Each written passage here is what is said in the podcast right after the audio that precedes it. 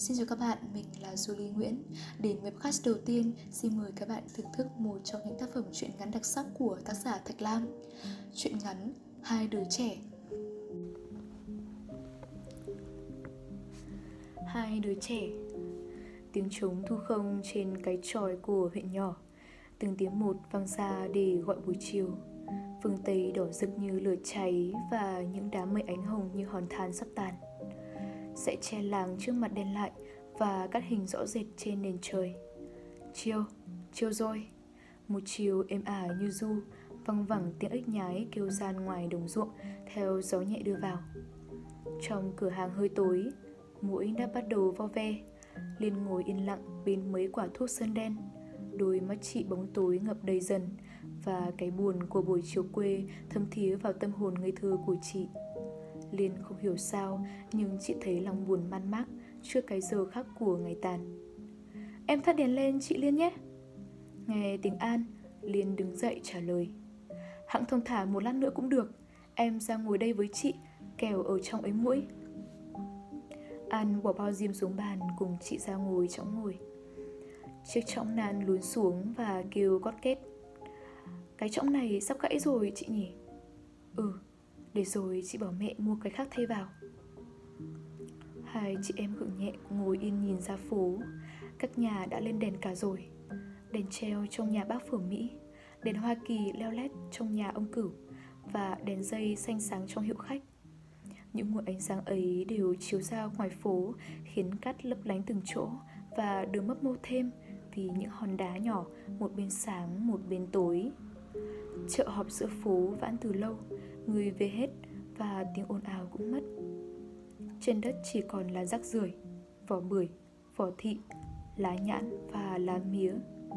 Một mùi ấm ẩm bốc lên Hơi nóng của ban ngày lẫn với cái mùi cát bụi quen thuộc quá Khiến chị em Liên tưởng là mùi riêng của đất của quê hương này. Một vài người bán hàng về muộn đang thu xếp hàng hóa Đón gánh, đón gánh đã sò sẵn vào quang rồi. Họ còn đứng nói chuyện với nhau ít câu nữa. Mấy đứa trẻ con nhà nghèo ở ven chợ cúi lòng khom trên mặt đất đi lại tìm tòi. Chúng nhặt nhạnh thanh nứa, thanh tre hay bất cứ cái gì đó có thể dùng được của người bán hàng để lại. Liên chúng thấy động lòng nhưng chính chị cũng không có tiền để mà cho chúng nó. Trời nhá nhem tối Bây giờ chị em Liên mới thấy thằng cu bé Xách điếu đóm và khiêng hai cây ghế trên lưng Ở trong ngõ đi ra. Chị Tí, mẹ nó Theo sau đội cái trọng trên đầu Và tay mang không biết bao nhiêu là đồ đạc. Mấy đứa trẻ con nhà nghèo Ở ven chợ Cúi lom khom trên mặt đất Đi lại tìm tòi. Chúng nhặt nhạnh thanh nứa, thanh tre hay bất cứ cái gì đó có thể dùng được của người bán hàng để lại. Liên trông thấy động lòng thương Nhưng chính chị cũng không có tiền để mà cho chúng nó.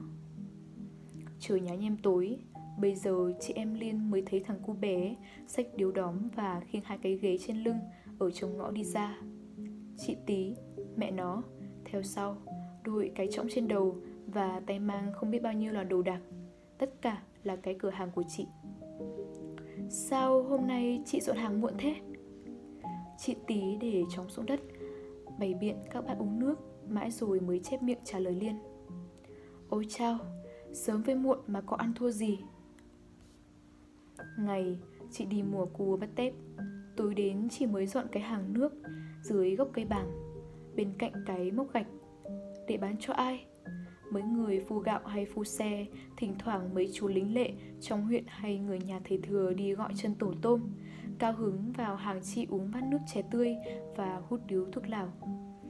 Chị tí chả kiếm được bao nhiêu Nhưng chiều nào chị cũng dọn hàng Từ chập tối cho đến đêm.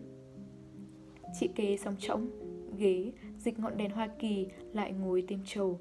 Còn thằng cu thì loay hoay nhóm lửa Để nấu nồi nước chè. Lúc bấy giờ chị mới ngẩng đầu lên Nói chuyện với Liên. Còn cô chưa dọn hàng à?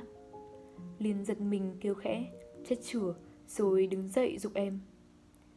Vào đóng cửa hàng thôi Không mẹ ra mắng chết. An đáp Hôm nay chưa chắc mẹ có ra không Chị ạ. Mẹ còn bận làm gạo cơ mà. Ngày nào cứ chập tối, mẹ Liên lại tạt ra thăm hàng một lần Và bà dặn cứ chống thu không là phải đóng cửa hàng lại. Thế mà Liên mải ngồi nhìn phố quên mất. Bây giờ Liên vội vàng vào thấp đèn Xếp những quả sơn đen lại. Trong lúc An đi tìm Then để cái cửa cho chắc chắn.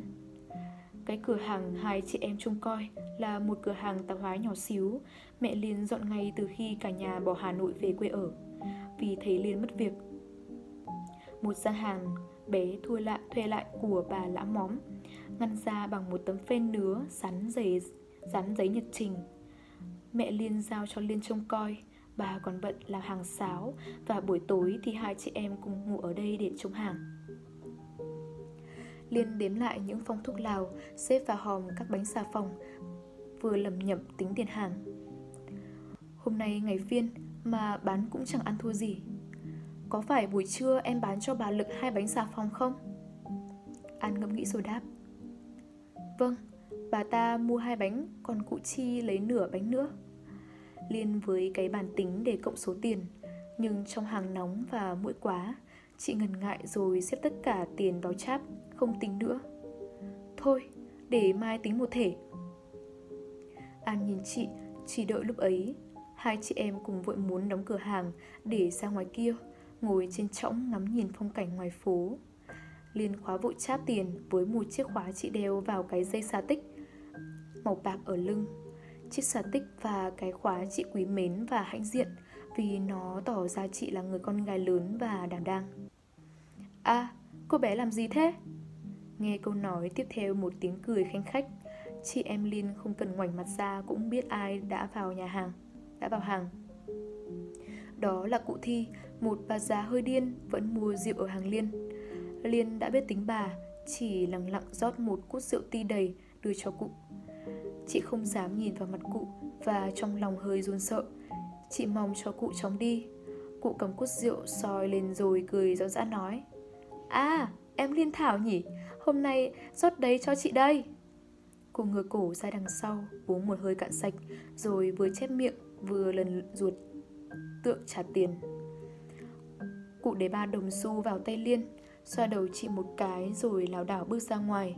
Hai chị em Liên đứng sững, nhìn theo cụ đi lần vào bóng tối. Tiếng cười khanh khách nhỏ dần về phía làng.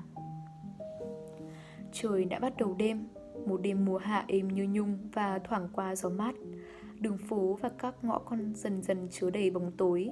Các nhà đã đóng cửa im ỉm, Trừ một vài cửa hàng còn thức. Nhưng cửa chỉ để hé ra một khe ánh sáng. Trẻ con tụ họp nhau ở thềm hè.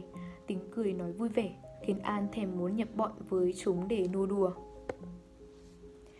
Nhưng sợ trái lời mẹ dặn phải coi hàng, nên hai chị em đành ngồi yên trên trõng đưa mắt theo dõi những người về muộn, từ từ đi trong đêm. Vòng trời hàng ngàn ngôi sao ganh nhau lấp lánh, lẫn với vệt sáng của những con đom đóm bay là là trên mặt đất hay len vào những cành cây. An và Liên lặng ngước mắt nhìn các vì sao để tìm sông Ngân Hà và con vịt theo sau ông thần đông. Vũ trụ thăm thẳm bao la đối với tâm hồn hai đứa trẻ như đầy bí mật và xa lạ và làm mỏi trí nghĩ. Nên chỉ một lát, hai chị em lại cúi nhìn về mặt đất, về quầng sáng thân mật chung quanh ngọn đèn lay động trên trống hàng của chị Tí. Về phía huyện, một chấm lửa khác, nhỏ và vàng lơ lửng đi trong đêm tối, mất đi rồi lại hiện ra. An trỏ tay vào chị. Kia, hàng phở của bác siêu đến kia rồi.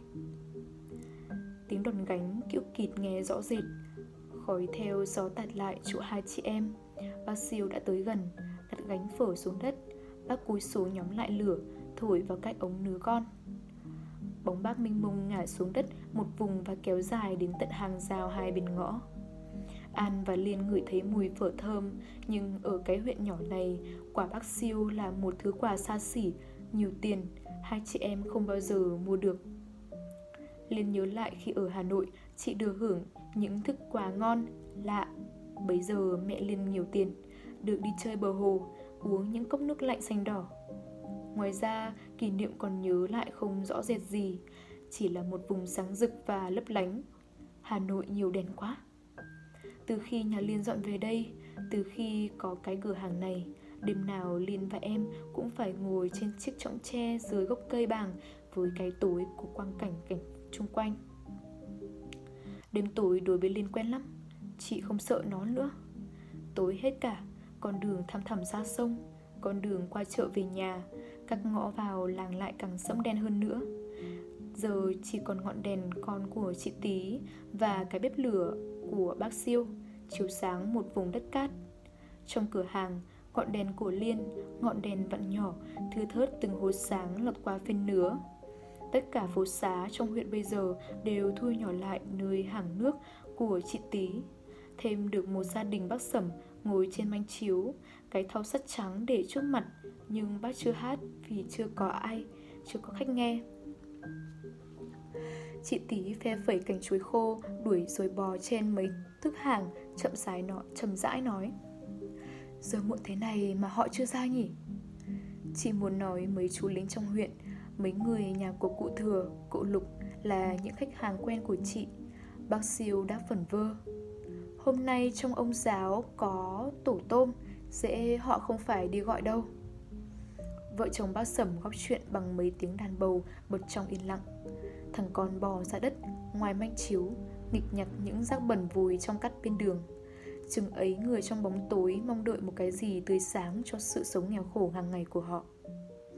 An và Liên đã buồn ngủ díu cả mắt. Tuy vậy, hai chị em vẫn gượng Để thức khuya chút nữa. Trước khi vào hàng đóng cửa đi ngủ, Mẹ vẫn dặn phải thức đến khi tàu xuống, Đường sắt đi ngang qua ngay trước mặt phố.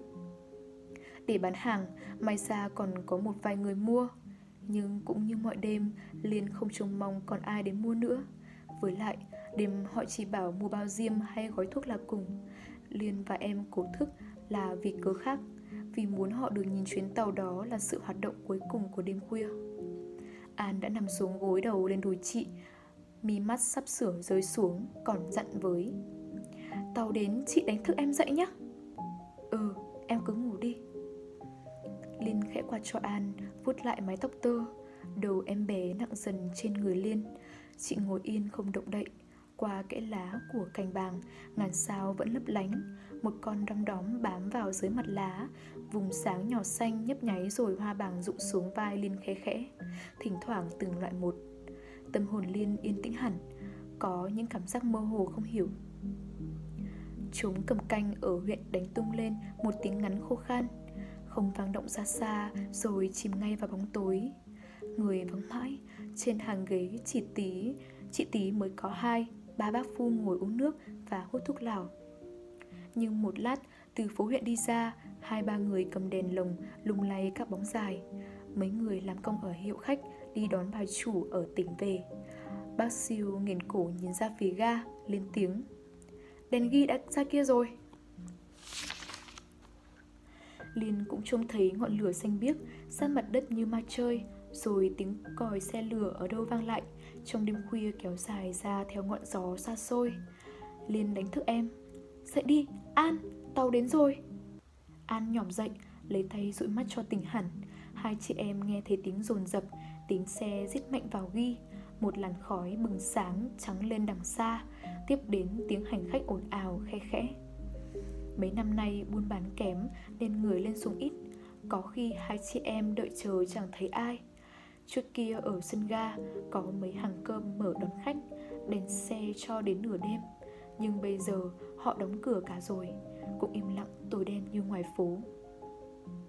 Hai chị em chờ không lâu Tiếng còi đã rít lên Và tàu rầm rộ, rầm rộ đi tới. Liên dắt em đứng dậy để nhìn đoàn xe vượt qua các toa đèn sáng trưng, chiếu ánh cả xuống đường. Liên chỉ thoáng trông thấy những toa hạng sang, trọng lối nhố những người, đồng và kền lấp lánh, và các cửa kính sáng. Rồi chiếc tàu đi vào đêm tối, để lại những đốm than đỏ bay tung trên đường sắt.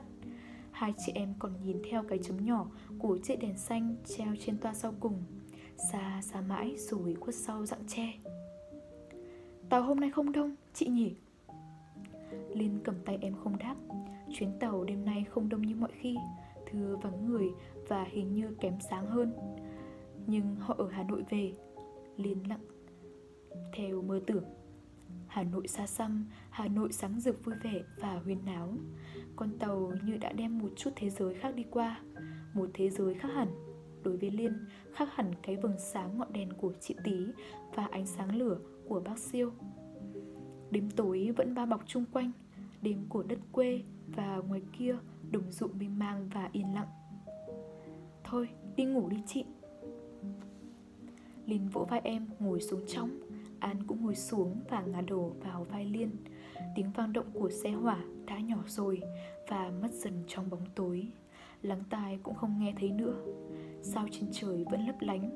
Cả phố huyện bây giờ mới thật là hết náo động. Chỉ còn đêm khuya Tiếng trống cầm canh và tiếng chó cắn. Từ phía ga, bóng đèn lồng với bóng người đi về. Chị Tí đừng sửa soạn đồ đạc Và bác siêu đã gánh hàng đi vào trong làng. Còn vợ chồng bác Sẩm ngủ gục trên manh chiếu tự bao giờ. Liên quay lại nhìn em, Thấy An cũng đã ngủ say, Tay nắm chặt tà áo chị Và đầu vẫn dựa vào vai. Liên nhìn quanh đêm tối, Gió đã thoáng lạnh Và đom đóm không còn nữa. Chị cúi xuống vực em vào trong hàng, Mắt cũng đã díu lại. Chị gài cửa cẩn thận Và vặn nhỏ ngọn đèn đặt trên cái quả thuốc sơn đen. Rồi Liên đến, đến bới em nằm xuống. Chị gối đầu lên tay nhắm mắt lại. Những cảm giác ban ngày lắng đi trong tâm hồn Liên Và hình ảnh thế giới quanh mình mờ mờ đi trong mắt chị. Liên thấy mình sống giữa bao nhiêu sự xa xôi Không biết như chiếc đèn con của chị Tí Chỉ chiếu sáng một vùng đất nhỏ. Nhưng Liên không nghĩ được bao lâu Mắt chị nặng dần, Rồi sau Liên ngập vào giấc ngủ yên tĩnh. Cũng yên tĩnh như đêm ở trong phố, Tịch mịch và đầy bóng tối.